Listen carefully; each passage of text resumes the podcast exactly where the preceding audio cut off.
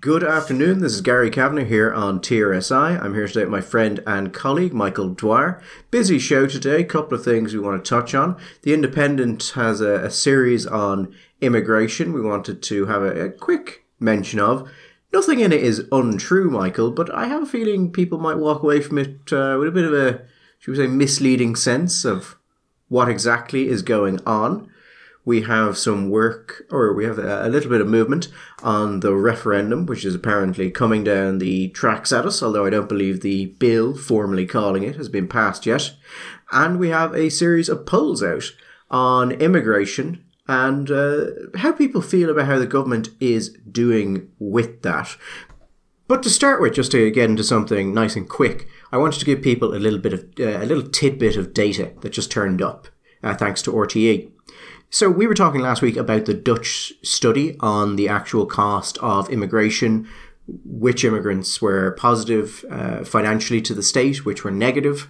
Now we talked about some of the limitations on that, but also that the figures in it seemed deeply worrying and basically as if Europe in attempting to deal with the pension issue had now created a massive secondary uh, financial issue.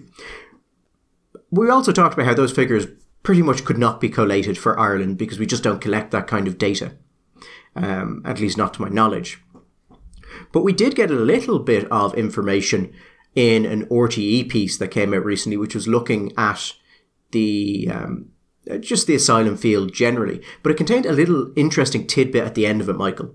It said that the average cost to house an asylum seeker in a hotel or wherever they're held up is 18,500 euro. Now, we can do a fun little thing here, Michael. We can take Roderick O'Gorman's statement that there will be 15,000 asylum seekers a year moving forward and assume that that figure holds steady, which it won't because as more demand is placed on it, the costs will go up because there will be less supply. But assuming generously that everything would remain the same, that would indicate that we're going to spend next year 277 million euro housing only those asylum seekers which came in that year. Just that year. Just that year. And that's going to happen every year. And then, of course, people who take over a year to go through the process, that cost will build and build and build. And that's not thinking of any of the other state supports or anything like that. That's purely on keeping people off the streets. So just wanted to start with that because I don't think that has been reported anywhere.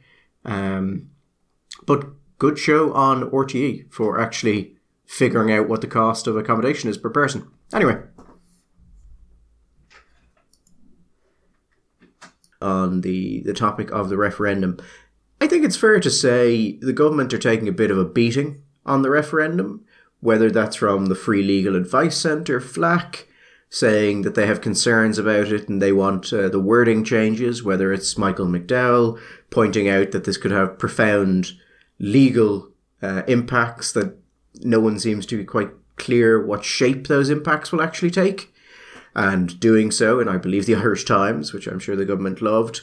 But the, my my personal favourite has not been the pieces published against the referendums, although I believe they are ultimately correct my favorite part of watching this has been seeing the people who support the referendum attempt to explain in a cogent fashion what the purpose of this referendum is. Well, you're referring by any chance to the very fine piece of work done by the National what, National Women's Council of Ireland, which appeared, what was it, three days after Roderick said that those who did not support it, who were progressive, would have to explain themselves.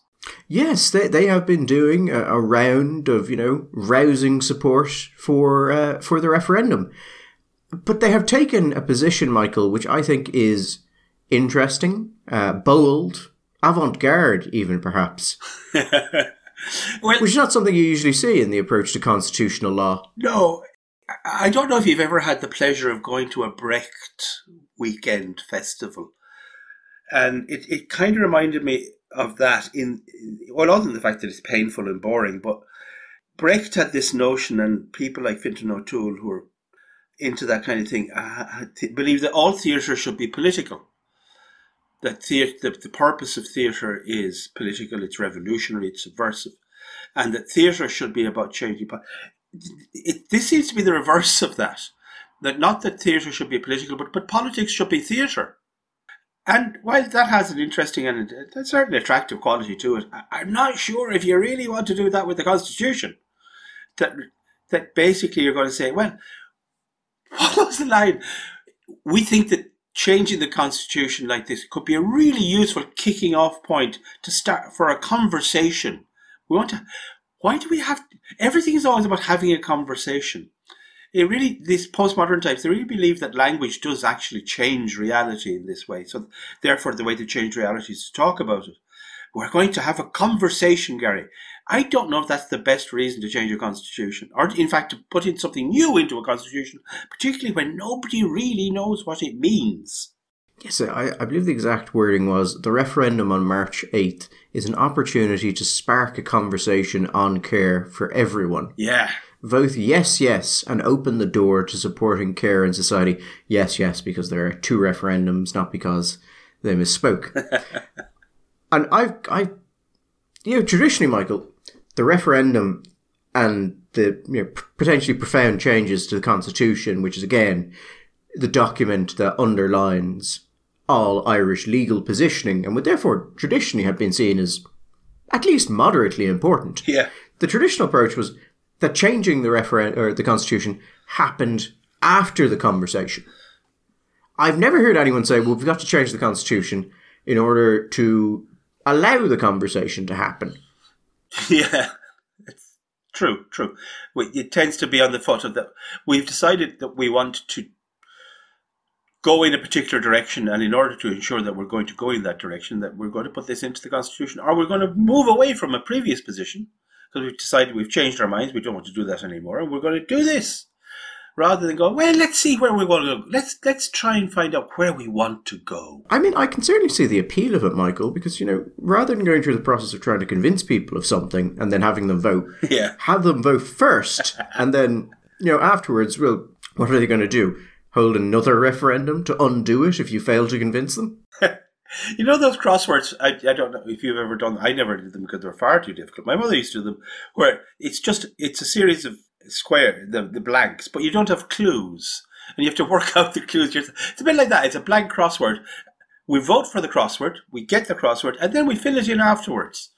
I, am a bit uncomfortable with that. I must say, I, I find I, I really enjoy the fact that the National Women's Council of Ireland have become the front for this, because you're starting to get these arguments that these these elements of the constitution need to be changed because they're holding women back, and that you know that they force the state to or they forced the state to bring in laws that limited the progression of women which has i think two interesting points come from that. The first is well if the constitution meant that the state had no choice but to bring in these uh, these elements like the marriage ban and things like that what is the mechanism by which those laws were removed but the constitutional clause was left in because mm. usually michael it's quite difficult to do that because constitutional clauses and laws they tend to support them fairly solidly. Some would say that they might even place, you know, obligations on the state that the state could not get around and therefore couldn't remove the laws for. You said that's the the, the, the, the fundamental problem is for they have they've set up a position which absolutely demands a question. So they're saying, we have to have this in order to allow for the position of women to progress within society because of, women have been stymied or women are being stymied or being held back. Any any reasonable person is going to say, well, well, how? How how is that happening? In what in what way? I I, I saw one of those those things where they do it every so often. I don't know, it was something to do with the UN or somebody had done a, a list of all the countries in the world and uh, regarding the legal position, the legal rights of women within in different in different uh, nations, and they've scored from one, which were the best boys, all the way down to uh, whatever. I think I, the point they were actually making was because there's going to apparently be some conference in Qatar, and Qatar scores rather low in women's rights. But lo and behold, Ireland is number one, along with a number of other nations, because women score 100%, according to this particular body, on parity in the law. So it's very hard to see when you say, well, women are being stymied. So how? Now there was an article in the in the Independent, and I can't remember who it was. It's in the last couple of days that you probably saw it yourself, Gary, where the uh, the journalist said either when they said that women are being they, they were talking about the fact that they, that the, the, the article in, in some that not in some sense but actually in fact said that women's place was in the home that and it limited the the economic and the social the political role of women in this way when you say that it was you're either telling a lie or displaying a level of illiteracy which is concerning but either or it's not the basis on which you should advance your position on uh, changing the constitution or, hold, or voting in the referendum. Now, he, he framed it in the sense of the, the choice, because obviously you don't want to say somebody is lying because that could be problematic. You know, it's unparliamentary at the very least. But it does seem to boil down to that. It, it, have you heard one single decent, coherent answer to the question? Well, in what way today are Irish women being stymied or other than some kind of symbolic, theatrical, poetic way.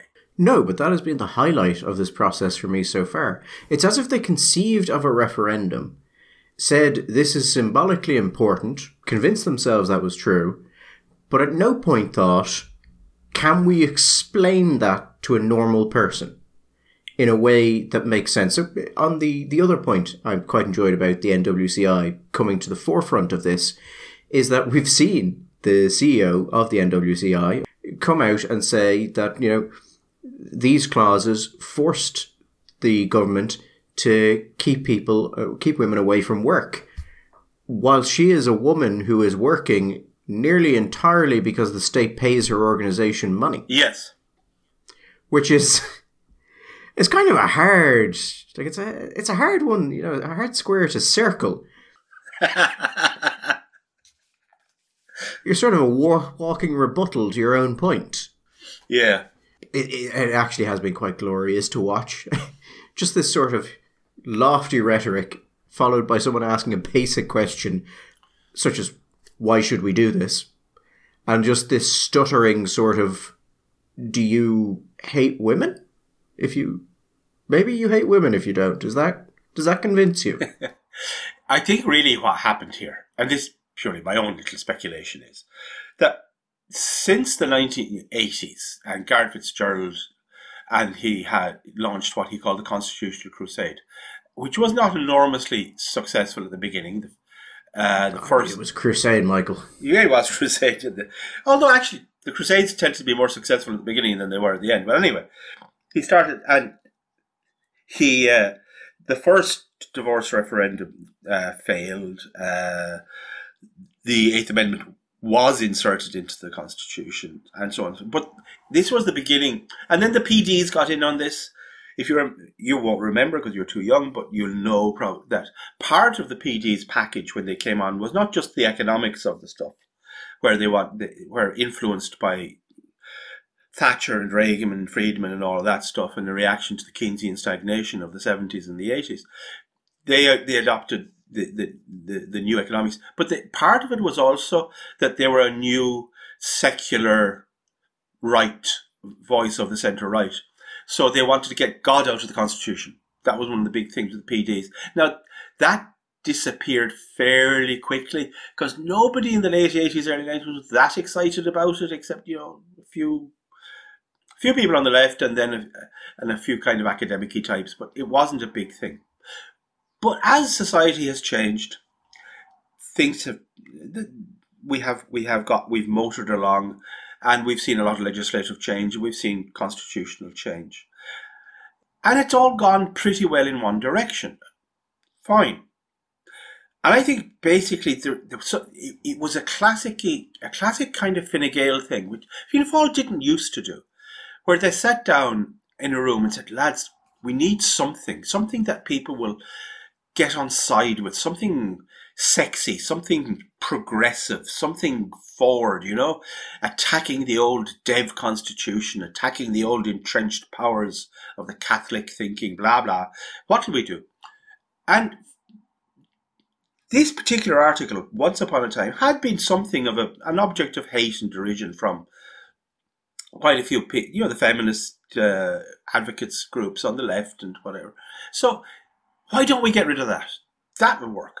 The problem is that weirdly, as society has become more liberal and more progressive, and the power of the church has declined, and the, that sort of hegemonic position of the conservative in Ireland has disappeared, this article has become far less eh, symbolically important because that's all it ever really was was symbolically important. Now we say all of it. We've said before there are a couple of legal issues around it that uh, most people would regard as being positive that have have have have come out of it, but. Generally speaking, it's been it's perceived. So the symbolic importance. Maybe ten years ago, this would have would have would have had a, a better chance. Now we're you're you're actually seeing women both on on shall we say the centre left and the centre right saying, hold on. Well, it is simply a fact that women do disproportionately contribute to the creation of the, the home and to the management of the family and all of that. And the state should recognise that. And rather than take it out, maybe the state should do something about the problems that women have and the problems that families have. And maybe we should have we should be looking at issues around, say, the funding of childcare and the options that ch- that families have regarding the the care of children and how women reintegrate themselves into the workforce, or how women who choose not to reintegrate themselves into the workforce for a period of time, how they should be supported. I think that they wanted something that they, they thought would just be a slam dunk, something easy, something that would generate good headlines in the paper, something which would feel warm and fuzzy and progressive. But they didn't really think about it. And the classic Fine Gael thing that they've done for the last 20 years, they thought, oh, this will get us good headlines for the, for the first day. And they didn't think, okay, well, what will happen on day three? When people actually start to ask questions, serious questions, well, why are you doing this? What are the consequences going to be? What does it mean? And now people are actually bad minded people are asking those questions. Well, what does it mean? Why are we doing it? What is the purpose of it? And they don't really have an answer because it wasn't really done out of any kind of real urgent sense that this some this is something which must be done, but rather it was done like the National Women's Council said, it did, basically as an act of theatre something that they could be seen to do that would have no practical costs to them, but would be politically useful. It turns out it may not be that politically useful at all. And right now, I don't think, would you put your house, your mortgage on this referendum winning? Because I think there, would, there was a sense when it, the first couple of days, people just assumed, ah, it'll go through it's not a big deal, it's not a small deal, it's just a kind of a nothing, but it'll pass. I don't think that's the sense anymore, and I think there's real concern within Fine Gael and Fianna Fáil that this thing may fail. And not just fail, but fail. Because remember, when the referendum rolls around, both sides need to be given parity. Yes. And they've put this immediately before the local elections. Yeah. So this may actually be just an opportunity for some wily political operators or even just opposition, not obviously not the main opposition figures because they're all broadly on side or it doesn't go far enough, to start taking lumps out of the government on a fairly substantial amount of issues ranging from immigration to the treatment of uh, families. I think one thing about this that is quite interesting, if I recall correctly, Michael. Yeah a couple of years ago, now maybe 10 years ago at this stage, the was it the NWCI, the National Women's Council of Ireland, came out and said they were terribly disappointed with a survey result which had look asked Irish mothers would they prefer to work or would they prefer to stay at home and raise children? Yeah, I, well, I think that what there was also a time frame within that you know, mm. as what would you know would you prefer to work or would you prefer to for say for the first two years or the first four years there was also an element of whether you'd work would you prefer to go back to work but to go back to work part time rather than to go back to work full time And then there were also elements in that which was about the nature the, the type of childcare they would like, which was also problematic. But yeah, most it, it turns out that most women actually, if they're given the economic choice, would prefer to spend longer at home with their children than they currently do, but they return to work because they're economically forced to do so. Almost like that section of the Constitution reflects some sort of underlying reality about the situation, and that a lot of women actually would quite like not if it was changed, but rather if it was enforced. Yes, indeed. And that would be horrific because if the state was actually. That would cost money. Oh, that would cost a lot. A lot of money.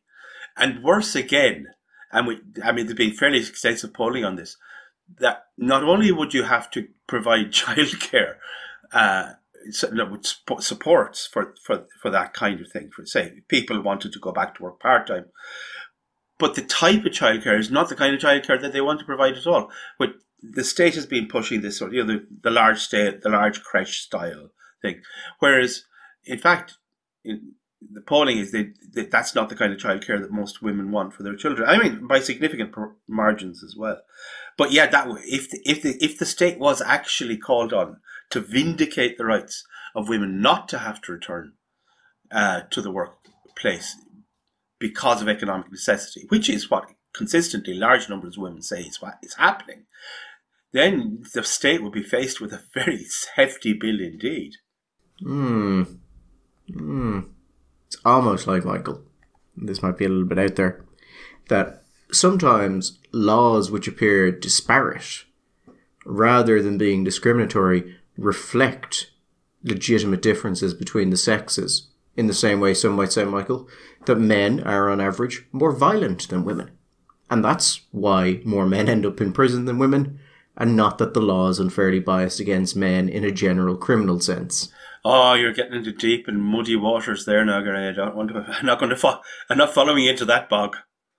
A sort of biological essentialism that I know you're not up for. Oh Michael. God, no, no, no. On another kind of NGO related matter, interesting story about the um, about the Social Democrats.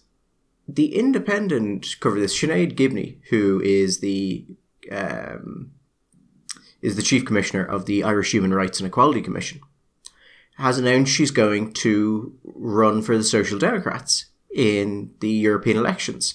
Now, she's previously run for them in the local elections, and I think she was also in um, in the general election in Laoghaire.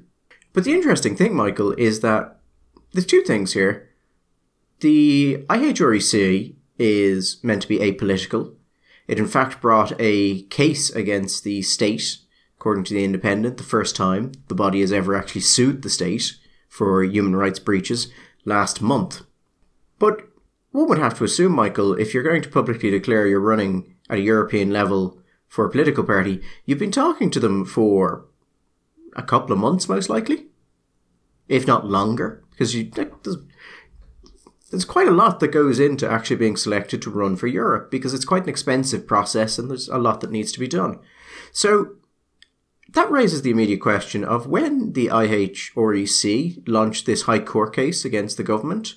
Now, the court case is over the failure to provide accommodation for asylum seekers, something that might be quite popular, Michael, with Social Democrat uh, voters and activists. Was she talking to the Social Democrats already? Or did she know that she was going to run for Europe before she, you know, before this uh, case went forward? Because that's just a an interesting little question about whether or not you know the one of the top people at a very large NGO knew that it might you know, possibly might be to their political advantage, Michael, were such a case brought. I am sure that the woman in question has very effective Chinese walls inside her head. Oh, absolutely. And I think you can see that, Michael, in what's happening now, uh, because she's not going to leave her position until March 15th. So the Chinese walls are so powerful that even after publicly declaring that she will be a candidate, she's able to maintain such a separation that there can be no idea that perhaps there's some sort of grotesquely large conflict of interest there. I I think we can only admire that. I know I couldn't do that in my own situation. I would just think, you know, you know, fuck it, tilt the board a little bit. Well, I suppose what as much as I, as I would like to get on board with you on this, I I think that in a country the size of Ireland, the number of people that are going to be involved in an, in an organisation like the Irish Human Rights, what IHREC is it? Any whatever. The IHREC, yeah. Uh, you're going to be political. Now, once upon a time, that that meant that meant you're going to be a member, you're going to be a supporter, probably uh, the Labour Party or Fine Gael, the odd time, depending on maybe Fianna Fáil. I, what are you going to do? It we we we are as a, as a state historically we have actually encouraged people outside of very specific things to become involved in politics and to to run and we to run for uh, for elected office. In fact, we have set up situations where to, to facilitate people to allow to, to, to run for office.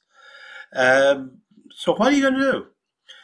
I I think you could reasonably say one of the problems here is not so much that this individual is political, but rather if we were able to take a survey, Gary, of all of the people who occupied positions like this person uh, as heads or in leadership positions with NGOs that were being funded by the state and ask them what their political affiliation was. That I think we all have a sense, we can't know for certain until the research is done, but we all have a sense that we would produce a result which was not reflective of the diversity of political opinion within the state, and that we would be looking at a massively lopsided progressive presence within the NGO leadership cadre. And that's worth looking at and addressing and considering, or whatever you want to, whatever, in the words of the, the Women's Council, having a conversation about. But I, I don't know what you can do about something like this. I mean, you either say to people, what, may, and maybe it, it would be reasonable, maybe it would be reasonable to say, lads, if you're going to take a job like this, you can't be involved in party politics because no matter how strong your internal moral walls of China are, the fact is, from the outside, it just makes the thing impossible to believe. And we just don't want you to do it. Yeah, I mean, obviously, there is a history of involvement in politics across all of these organisations. And you're right, traditionally it would have been you know, Fianna Fáil or Fine Gael but in most of those cases, oh, Labour, Labour, Gary, Labour was very well, good back in the day. Labour, you couldn't lift an, you couldn't lift a stone in Ireland without finding someone underneath it with getting it from the Labour Party who had a job. This is true, which is part of why it's been so interesting to see Sinn Féin just totally cannibalise them in the unions. Sorry, uh, very effectively. By the way, just going backwards very briefly, I think it's interesting that we haven't yet heard any kind of definitive response from Sinn Féin on where they're standing on the referendum, but that's another issue. My understanding is that they are going to meet over the week and come to a decision on it. Now, that'll be an interesting one to see because Sinn Féin are relatively smart and they're not really attached to anything. So I think they will probably try and figure out how they can stay unattached. Yes if that can be done without uh, you know without actually uh, hurting them. Um, but just a, a, an interesting little one that uh, such a thing could happen. Good on the Social Democrats, I suppose. She's got a very high profile. And a higher profile now. Hmm. But speaking of the NGOs, Michael, not reflecting public opinion, and this is particularly useful because the IHREC is very involved in immigration there was a very interesting poll in the Irish Daily Mail yep. um, on Saturday. And they asked, there were two questions I thought were particularly interesting. There were, you know, the, and one was, how do you assess the government's handling of immigration? And the other one was, how do you assess current levels of immigration? Now, those are interesting because they're not asking about asylum seekers. They're asking about immigration overall also interesting in that um, usually when I, I can kind of tell from the structure of the answers to how do you assess the government's handling of immigration that there were most likely five answers, but only four of them actually appear, which I have never seen before. Yeah. Because that indicates to me that no one picked one of those options, which is quite odd. Yeah. So the what they had asked was, you know, how do you assess the government's handling of immigration from uh, extremely poor to poor to neither positive or negative to positive, and then extremely positive does not appear on the poll, which is um, quite bad if you're the government. Um, 14% of people said they thought the government's handling of immigration, which is again not asylum seeking, although you, you wouldn't be quite sure how people see that internally. 14% said it was public or was positive. 20% said it was per. 32% said it was extremely per. Do you know how they used to do this in, in ye olden days of surveying, Michael? Yeah. How they would differentiate between like no and strong no? Did they? Did it was it was it a number basis? What sort of zero? No, zero no. What they would what what they would do is they would have you know like don't care, yes, no, and then they would have fully capitalized yes with an exclamation mark and fully capitalized no with an exclamation mark, and that's how they used to do it. There's a little tidbit for you, Ah, but cute. so 34% of people say they're neither positive or negative. Yeah, more than twice as many people think the government is doing extremely poorly as they do think as think they're doing positively. And again, extremely positive, which I'm absolutely sure was going to be an answer because not putting it in would be weirdly biasing, does not appear at all uh, because presumably no one picked it. Like I, I know is very funny. I know obviously you, you absolutely couldn't or shouldn't do this when the question is framed as it is. But if this was, you know, those, you know, opinion polls where they ask about opinion about support for political parties, and they give you, they will usually give two sets of answers. One with with with, with the don't knows, and then they'll give one with the don't knows stripped out. And when you strip out the don't, then it gives the percentage support with excluding the don't knows. Obviously, you shouldn't do this, but I was just thinking, if you were to consider, It's commonly done. it only is, it is. But I, in a poll like this, you wouldn't do it. But I thought if you did, if you considered neither positive nor negative as don't knows, this would not be a good result for the government, because with fourteen percent positive and thirty and what fifty two percent neither po- either poor or extremely poor, you that number goes way up, and it, it would really look really really look horrible again. I think if you work it out that way, extremely poor becomes something like 48.5% of those polled. Which, uh, again, given that the government, through Neale Richmond, has opened up an immigration front in the upcoming referendum, which again comes immediately before the local elections. Well, not immediately, it's a couple of months, but close enough to make an impact. That would not have been what I would have advised them to do had I been advising them. You know, you, you kind of want to go, Michael, maybe before a, you know, a massively important election, and local elections are massively important in Ireland for many reasons, but one very important one is because councillors are incredibly important to getting TDs elected, uh, effective counselors is, you know, you want to put your best foot forward. You don't want to remind people why they hate you and really, really hate you.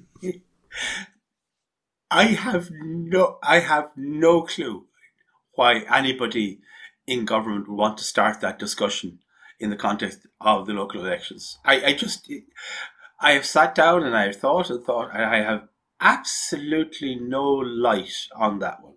It seems to me to be baffling. It's an interesting thought process because you go, people are incredibly pissed off about asylum seekers. I would assume primarily because they feel the system is being taken advantage of and that a lot of those people are not legitimate asylum seekers. So, what we're going to do is we're going to put in place a constitutional referendum and then tell people that this would make it easier for asylum seekers to bring in people through family reunification who are in their broader family and therefore probably have no reason to be in the country other than family reunification, thereby making the system even more prone to fraudulent behaviour.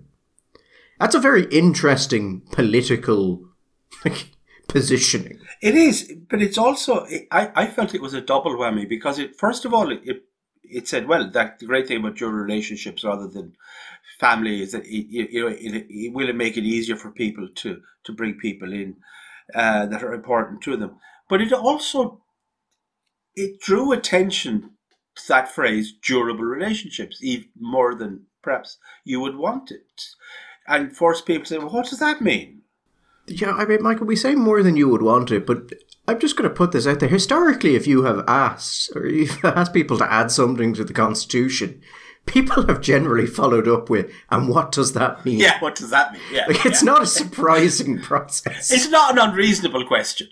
If you're going to put something into the Constitution, it's not unreasonable. And was it Rod- Roderic? Roderic's response to this was that the courts will decide. Is that right?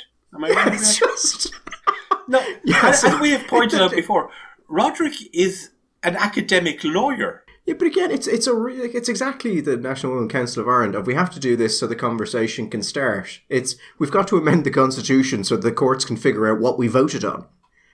You're trying to sell this to people. There have, what is that? There have been occasions where courts across the world, I I think I think it's happened in Ireland, certainly happened in the United States and in other places where you have a, a constitution, which is like a foundational document, which can only be uh, changed in very specific circumstances, and you where, where judges have sat and have said, no, the legislators have to tell me what this means. I can't, I can't decide on this. I don't know what this means. It is not my job to understand. I, it is their job to tell me what these words mean. It tells me what this law is, means. Tells me what tell and tell me what the intent of this is. And I think it would be a reasonable thing for a High Court or Supreme Court judge to, to say, I, I, when when asked what a durable relationship was, to say, I don't know. I have. I cannot look into the soul of the Irish people when they passed this referendum and know what they thought they meant when they said a durable relationship. That that is the problem there. That there can be legal definitions of things that mean particular things, but when particularly things that have been put to referendums come before courts globally, courts tend to put a lot of emphasis on what did people think they were voting yes, for. The intent, the intent of the people when they were voting, and we won't go into the history of that, but yeah, that in Irish constitutional law, that's certainly is something which is taken into account by the court if they can, if there is evidence available that there was a clear intent on the part of the voting of the of those who voted for whatever amendment it was to the constitution, that that has to be taken into account. So even if there is a legal understanding within government, if that cannot be put to the people and it cannot be argued on that basis, and it later goes to a court, and the court finds, well, actually, that's not what people thought they were voting on at all, that just seems like you're creating an incredible stick to beat yourself with. But I do, I do have one idea, Michael, about how the government can take this to the next level. Yeah. Just so maybe they're thinking about this like golf, Michael. Like a seasoned golfer playing against a group of children, and they've decided it's too easy. We've got to give ourselves a handicap. So you know, you you put these referendums in basically to make it more difficult for you to win because you're you, you need a sense of sporting to it, Michael. And they've just been in government so long that that's all they have left. a vague hope that this is. So where I think they should go next, uh, because I don't think they've made it difficult enough for them, is I think in about a month before the local elections, what they should do is they should put a postering campaign but not their politicians this time, Michael, because that would be helpful. What they need to do is find all of those children with spinal bifida that they didn't treat within the timeline that they said they would and who are you know suffering from horrific deformities of the f- spine and just poster the country with those images images of those children's backs. And maybe something like we did this. And i think that'll really like that'll really raise the handicap to where if they win it will be very impressive. And i think that's what they're going for because otherwise this would be an incredibly moronic thing to do on nearly every conceivable political level and i don't think they're that stupid we went a bit dark there, Gary. Oh no, who would have seen that one coming? No, it's it, you're saying you're saying about the lack of the lack of a legal a legal definition. Not, unless there is, and I've been poking around to find it. I, I haven't been able to so far uncover what is a, a widely understood specific technical legal definition of what a durable relationship is in Irish law. I don't think there is one. Uh, if someone out there is aware of one, then please, you know, send it in the comment. We'll be interested to find out.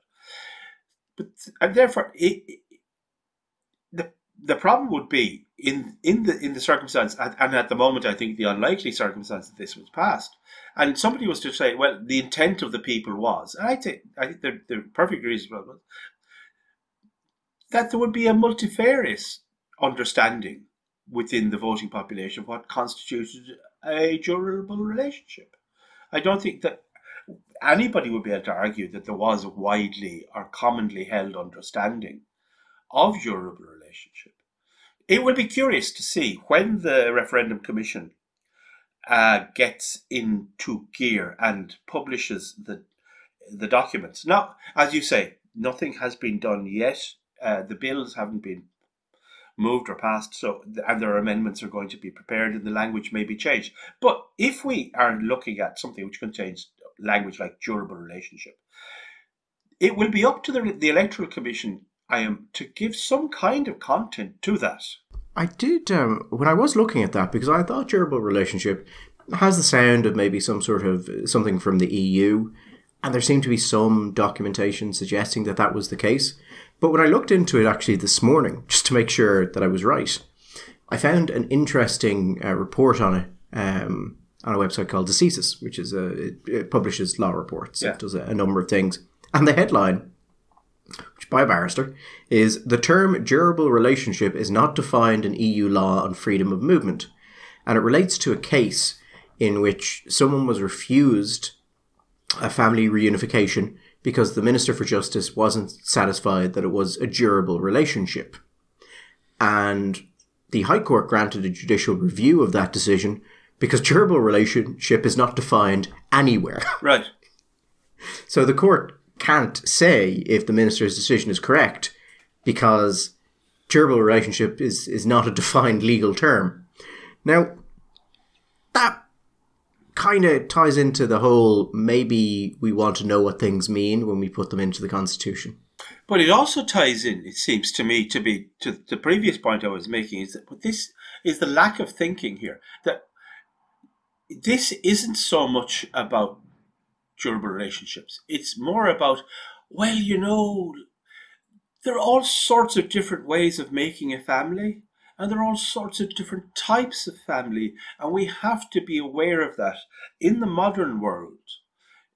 You know, we have to, we have to recognize that there's all sorts of diverse and interesting and beautiful ways that people can come together, and we can't be prescriptive. The problem is, as lovely and true as that may be, that when it comes to the law, legislature, legislation or constitutional law, you do have at certain at a certain point to be prescriptive, because otherwise, how the hell do you know what's going to be legal or illegal? You have to you have to draw a line. There has to be a point which you say, well, this is. And the thing about marriage, family based on marriage, is at least we know what we're talking about. We have a starting point, and sometimes we have an ending point. We have we, we can identify the people that are involved. We have a, a, a very very long standing understanding of relationships within that but and the hierarchies of relationships and, and proximities of relationships. So it works for the point of view of the law. So now you're just saying oh well it's too prescriptive it's too technical it's it's and I think, you know, lads, this isn't a Hallmark card, card for Valentine. This isn't something we're going to car- put on a, a banner that we're carrying at Pride. It, this is a law, so we need the thing to be clear and to have lines and to be, in fact, prescriptive. I do think it is sort of indicative of something very important, but which we don't like to talk about in the modern world. The government has clearly lost the favour of the fates. Do you notice that they start to get really unlucky about stuff? So, I, I, are you are you saying that the government has lost the mandate of heaven? Yes, I am. okay. And we don't, you know, we don't like to talk about that sort of thing, but you know, um, someone who has has definitely not lost the favor of, of the fates, at least so far, Yeah. as it was pointed out to me, is Gript. Because the last time we made a terrible mistake, Michael, and needed something to cover it up, Henry Kissinger died. Was Henry Kissinger dying that big a story?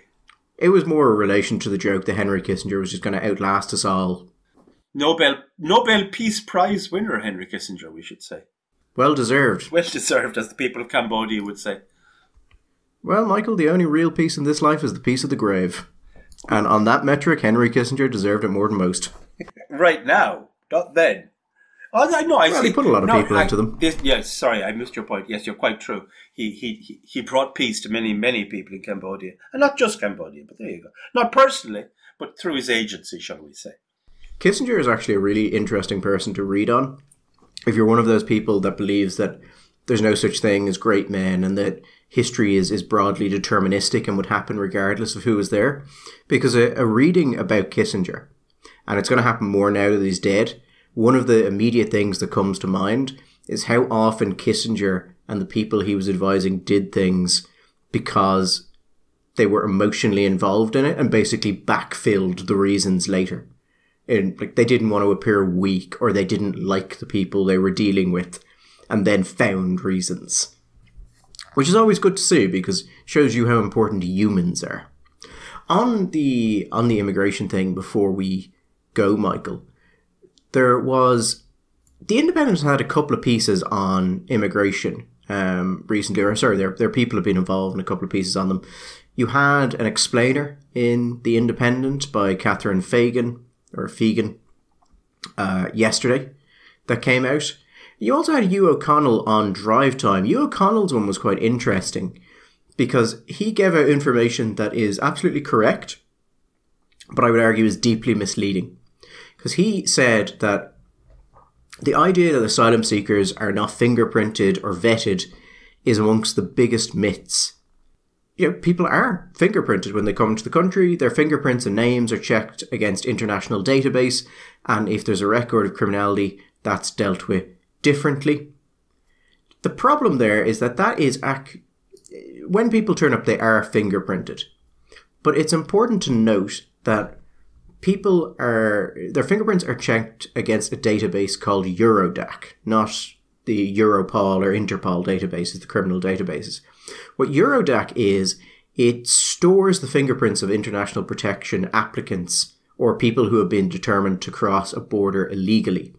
So, what it does is it tells you has this person applied for asylum in a different country before. Now, it can be used for law enforcement reasons, Yeah.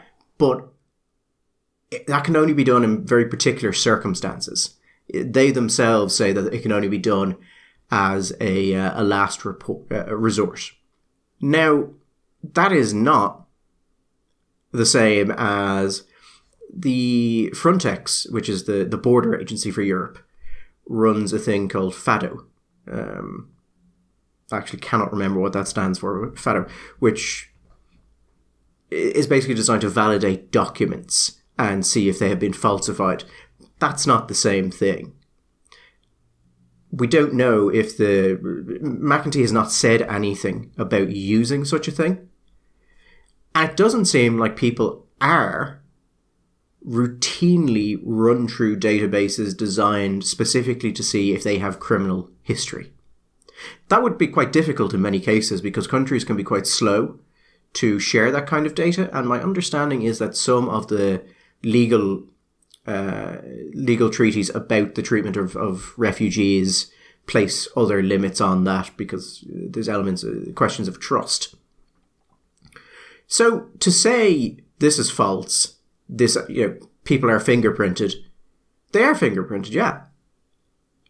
But I think presenting it in that way gives the sense that there is a full and detailed check done of this. And that doesn't appear to be the case. And it's not surprising that it's not the case because we're dealing with such high numbers now. I mean, Roderic O'Gorman saying that it would be you know fifteen thousand a year. That we, I don't think we have the capability to do that, even if we wanted to. That was that. Uh, so yeah, I just I don't know if it was Hugh O'Connell's intent to mislead but I think it was materially misleading. Yeah. Just on the what we have the capacity to do and what we have the desire to do. I, I, there's a little story which I'm I'm sure most of the listeners are aware of. Um, now, I'm putting this in the context of the observation that we, we the, the Gardaí now uh, aren't being helped by uh, well meaning NGOs are compiling data on non crime hate incidents, for example, uh, which I think is really important. The fact that these are non crime hate incidents, but they are keeping keeping track of this kind of thing. That's the guards have time to do that. However, you saw that there were a number of people being trafficked into the port of Rosslare in a refrigerated container, Gary. Are these the people who they were found? They were brought to a facility for processing. Yeah. And then I think eight of them disappeared, and the guards said that they were not looking for them because they were not being criminally investigated. Gardaí have stated that uh, this is not a matter for An Garda Síochána, as the people involved were not arrested, detained, or under criminal investigation. Now, Gary, I don't know any of these people. They may be very fine people indeed, and they have just decided to go out because, you know, the weather is good and they wanted to see what the country looked like, and they all they may have had, they may not, not have enjoyed the company of the other people in the detention centre where they were, or not the, the reception centre where they were. I, I have no knowledge of the the morale, the morality or the character of the people involved, and I wouldn't want to imply that they were anything big. They're perfectly nice people. But does it not strike you that people who have entered the country in a manner which you wouldn't describe as legal have now left the care of the state? And while the guards have time to keep records on non crime hate incidents, they're not interested in these people because they were not arrested, detained, or under criminal investigation. Well, my thinking on it is is this: putting aside the fact that it it seems like every arm of the state is working closely together to piss off as many people about immigration as possible. Yeah, it, it, uh, because I, they've really they've committed to it, haven't they? They've put they, they've got together and said, right, we're going to really annoy them. We really are. But I mean, the, just this the idea of yeah, everyone has, has, seen the story. It's a very popular story, and then they disappear, and you're like, oh, what can you do? the guards say they're concerned about all of these anti-immigration protests, and you, and it kind of goes back to setting things on fire. Maybe one of the most effective ways of dealing with it is efficient criminal policing. Maybe we've really undervalued the impact that that might have. But the way, uh, on a more serious note of it, I think there's two options here. Either these are people who illegally entered the country deliberately, in which case they themselves have committed a crime, or they were trafficked into the country unwillingly, in which case they are material witnesses to a very serious crime, which is most likely affecting many other people. So, on either of those bases, the guard should be very interested in talking to them. The la- yeah, absolutely. Are not your latter point was the one that immediately occurred to me was that there's a very decent chance that these people were trafficked. And that if that was the case, well, the guards should have a very real and material interest in finding out who was doing the trafficking, who had brought them in, and who, what did they have any knowledge of contacts in Ireland? Where were they? Were they gone? Have these? We know not we know that this is happening in Ireland because we know it's happening all over the world. The people are trafficked, and then be, they effectively become indentured in order to pay off the debt because they chances are many of the cases they don't have the cash up front to pay the traffickers, so they come into countries and they end up as working as slaves in in underground economic activities in the state to which they are, and after a period of time they may or may not get out of that indenture, and manage to get out in, as, shall we say, free people into society. We know that's happening here, and if that if that was the case, then there's something very serious has been going on. The guards should be interested. All alternatives. Also, I and this is a legal point which escapes me. You remember there was a big thing in the states where the Democrats kept on insisting we should we should not refer to illegal immigrants, but rather the, in the talking about this thing in, in, in the United States, the people should not refer to illegal immigrants, but to undocumented people. How is it possible to break the laws regarding entry into the country and not have broken the law? I suppose I don't know enough about this area to give you any sort of clarity on that. I suppose perhaps you could have a situation where if you're trafficked, you come into the country unwillingly, and perhaps it's seen that way. I, I don't rightfully know. It would seem on the face of it that one would have to commit a crime entering a country um, illegally. Because any, anybody who's come through an airport knows there are lots that the whole process of getting in and out of countries, there are, there are many, many rules and regulations that you have to obey. I don't, I, I don't see how it's possible to, to, to enter a country in this fashion and not to have broken some of those rules. Just a priori, just without any other, without maybe maybe it's not a crime. Maybe these are administrative regulations. Maybe they don't rise to the level of crime or something. I don't know. It, it, it strikes me as odd. But anyway, we know that these people are out there, and the Gardaí are, are. It is not a Garda Síochána issue because they were not arrested, detained, or under criminal investigation. I don't see. I mean that. This is based on something that the guards willingly told the Irish Independent. So, even if you are not interested and you're not going to follow them up, you would think, in order to avoid looking horrendous, you would not tell people you weren't looking for them, but instead you know, say something like, well, we can't comment on individual cases, as opposed to, no, we're not looking and frankly, we're not interested. You find, you find, you find some language. You find some language that will give you some kind of arse protection. And also, Michael, there was an interesting other little tidbit in the Independent piece, which noted that at the point they disappeared, none of them had been formally interviewed because none of them spoke English. So, if none of them have been formally interviewed, wouldn't it seem prudent to find them on the basis that a crime has probably been committed here? well, let, me refer that. A crime has certainly been committed here, as opposed to, well, you know, a crime probably was committed, but we couldn't talk to them and they've disappeared now. So who's to tell if there was really any crime here at all? I mean, what can you do? I mean, in fairness, lads, come on. We're busy. We're really busy. What can you do? I'm sure they'll turn up at a takeaway near you. there was actually uh, on the Independent and the, the slightly misleading things they uh, that was there. There was another comment on the in the article by um, Catherine Fagan or Fegan.